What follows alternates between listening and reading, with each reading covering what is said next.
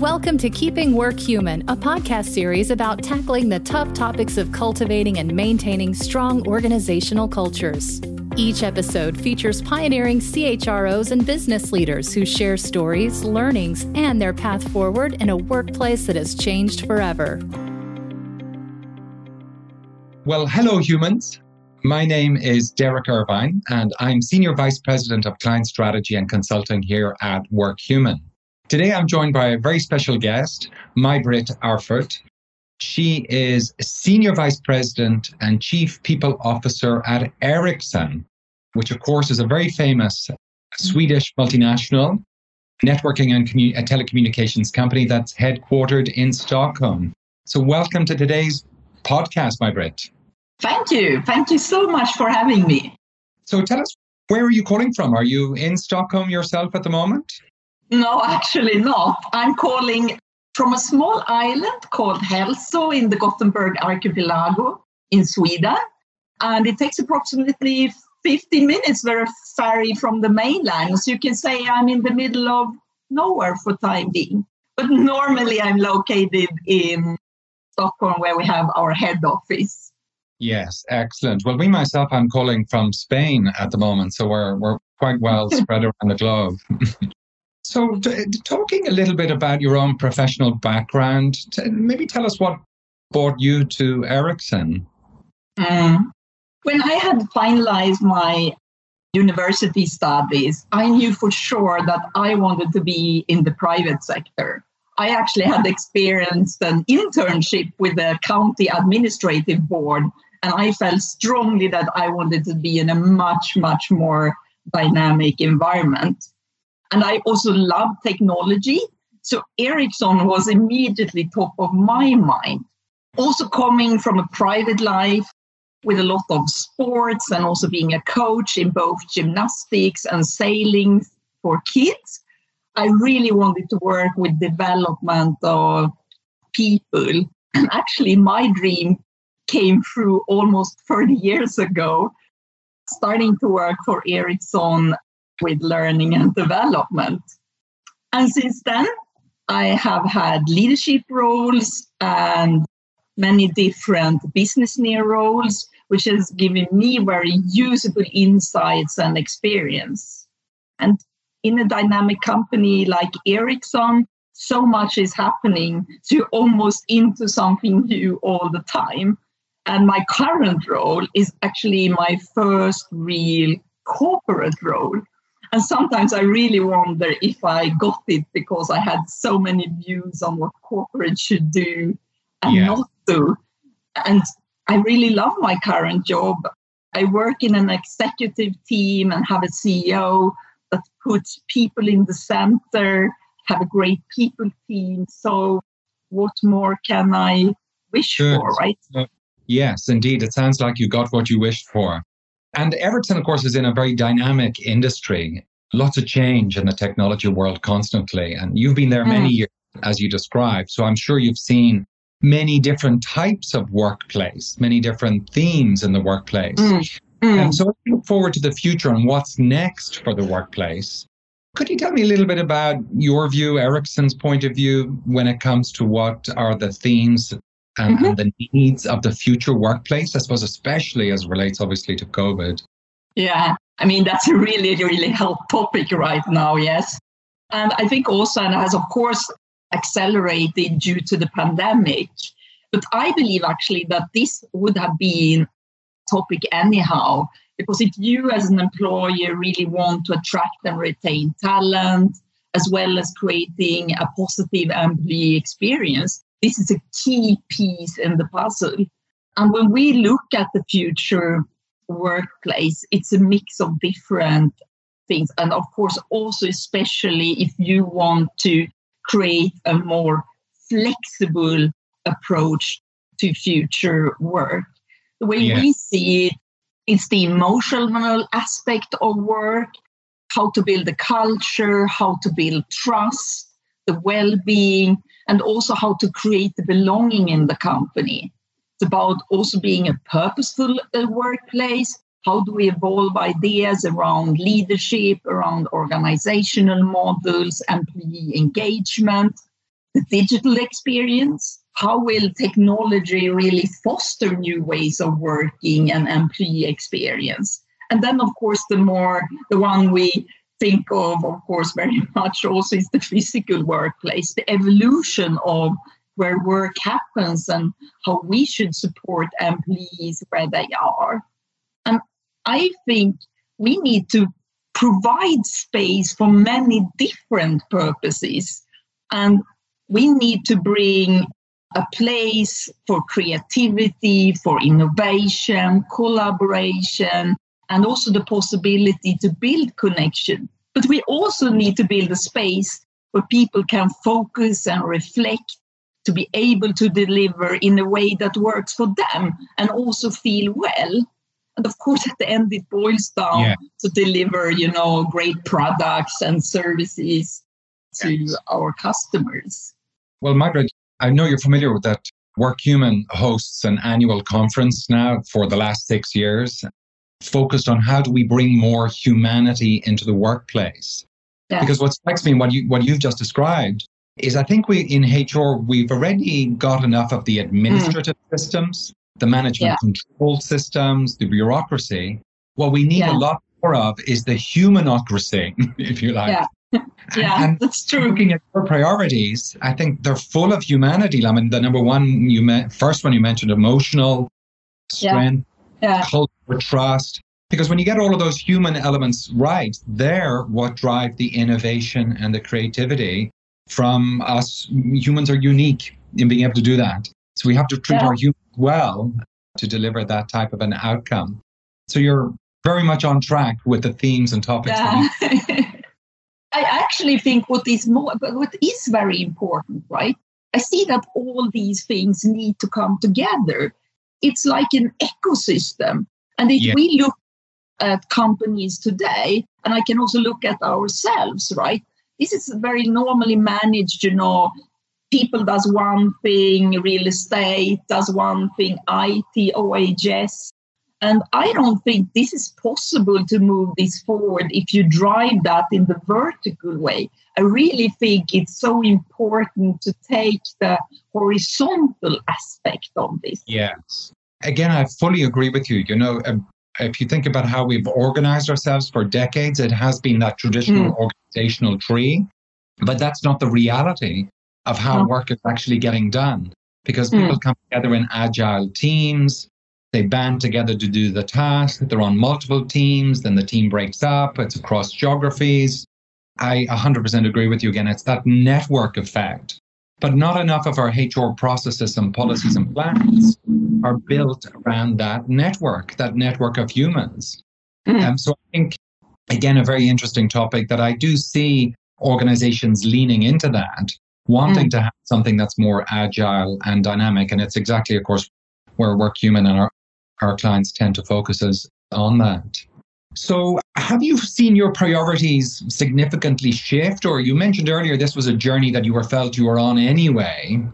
Has COVID accelerated that journey, do you think, or or slowed down that journey? That's exactly what I wanted to say, right? I think that it has accelerated some certain topics, right? One example is the well being agenda with a lot of focus on health and safety yes. for our people right? I think another example is within learning and development because instead of canceling you know face to face learning activities we decided very quickly let's accelerate it and move it into the virtual world using the digital tools available. And that has really really been a strong a strong move for mm-hmm. move for us Yes. I mean, I think the one thing when we look back that probably we will be thankful for about COVID is the massive global pivot that we've all made into the digital yeah. world. Yeah. You know, just, people that were thinking, well, will that work digitally? Will we be able to work at home more? It's all so proven and, and done. Yeah. we, we'll be thankful for that bit. Nothing else. Nothing else. Um, so when you think about, you know, in the COVID environment in particular, and even before, mm. I think one of the things that we've discovered in our research, and also working with Brené Brown. If you know Brené Mm. Brown, spoken often at Work Human Live. She talks a lot about the importance of connection in the workplace, connection between Mm. humans. Because when you have a connection between your team, a connection with your manager, connection with the purpose of the company, it Mm. tends to make you more resilient, more engaged. You're less Mm. likely to leave the company, which all in turn leads to innovation and creativity, as we discussed.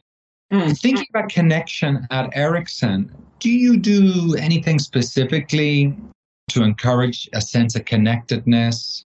Maybe you've done extra things uh, right now. Yeah, that is, of course, a challenging when you have 100,000 employees in 180 countries, right? but this connection that is really, really crucial and communication, we have really seen that now during the pandemic. How important it is to inform about what's ongoing, give clear messages, have virtual employee meetings, and so on. And also, our leaders play a crucial role in this job. We also give our employees the opportunity to speak up, to share their views, and we use different tools for that. We have our global employee feedback survey we do twice a year. We get actually over 150,000 comments every time that we Yes. analyze with artificial intelligence to support us in our decision making. During the pandemic, now we have also done two surveys now to understand how our people are doing and what support they need. And actually, one outcome from that is that we, for was being just lately um, the last week, we launched a work from home package to our employees. I think also put togetherness in focus on many of our global internal campaigns. We did, for example, a quite inspirational campaign, Share Your Best Dance Move, to bring in a little bit Right. fun Yeah. and connection. People, you know, they it really hit the roof, you know, with the engagement. Then also more seriously, we had a campaign when we had the disaster in Lebanon, the big explosion, and where we brought our people together so that all over the globe we could send greetings to our colleagues in this tough situation. Could also people could also do donations. So these are some examples of what we Yes. do to really have this connectiveness that's so important. Yes. Yes. I often think our workplaces are very full of humans that when we focus upon, therefore, lots of humanity being in the mm. workplace, we get it right. Because the days of checking yourself in like you're some some machine are wrong. They're over. Yeah. All the things I think you listed there, they're about bringing forward people's humanity. We ourselves work human. We're, we're a great place to work. We're, we were number one in Ireland. We're in the top 50 and across Europe. and we place great emphasis on talking to each other a lot, continuously giving feedback very honestly, thanking each other a lot. So we really, you know, to celebrate the good things that you've done every six, eight Mm. weeks, sure somebody's been thanked. And then celebrating everything from your graduation, your birthday, a community donation you made. So we put a lot of emphasis on those three words thanking, talking, and celebrating. Anyway, just to close out, a final question for you, MajBritt. I mean, we've seen a lot of things happening in society this year, of course, COVID one, but also with Black Lives Matter, issues relating to diversity, the World Economic Forum reminding us that it will take, I believe, over 100 years for gender balance to be achieved in workplaces. And I think uh-huh. 200 years for economic gender balance to be achieved on current practices, unless people like you and me may, you Yeah. know, step up and make a difference. These things are at the top of the corporate agenda. Can you talk to us a little bit about what how Ericsson is pro- approaching some Yeah. of those diversity and ec- equity topics? Yeah. And this is, of course, a top priority for us as well. It's a little bit scary, you know, when you say it will take 100 to 200 years, right? But we have, of course, yeah, exactly.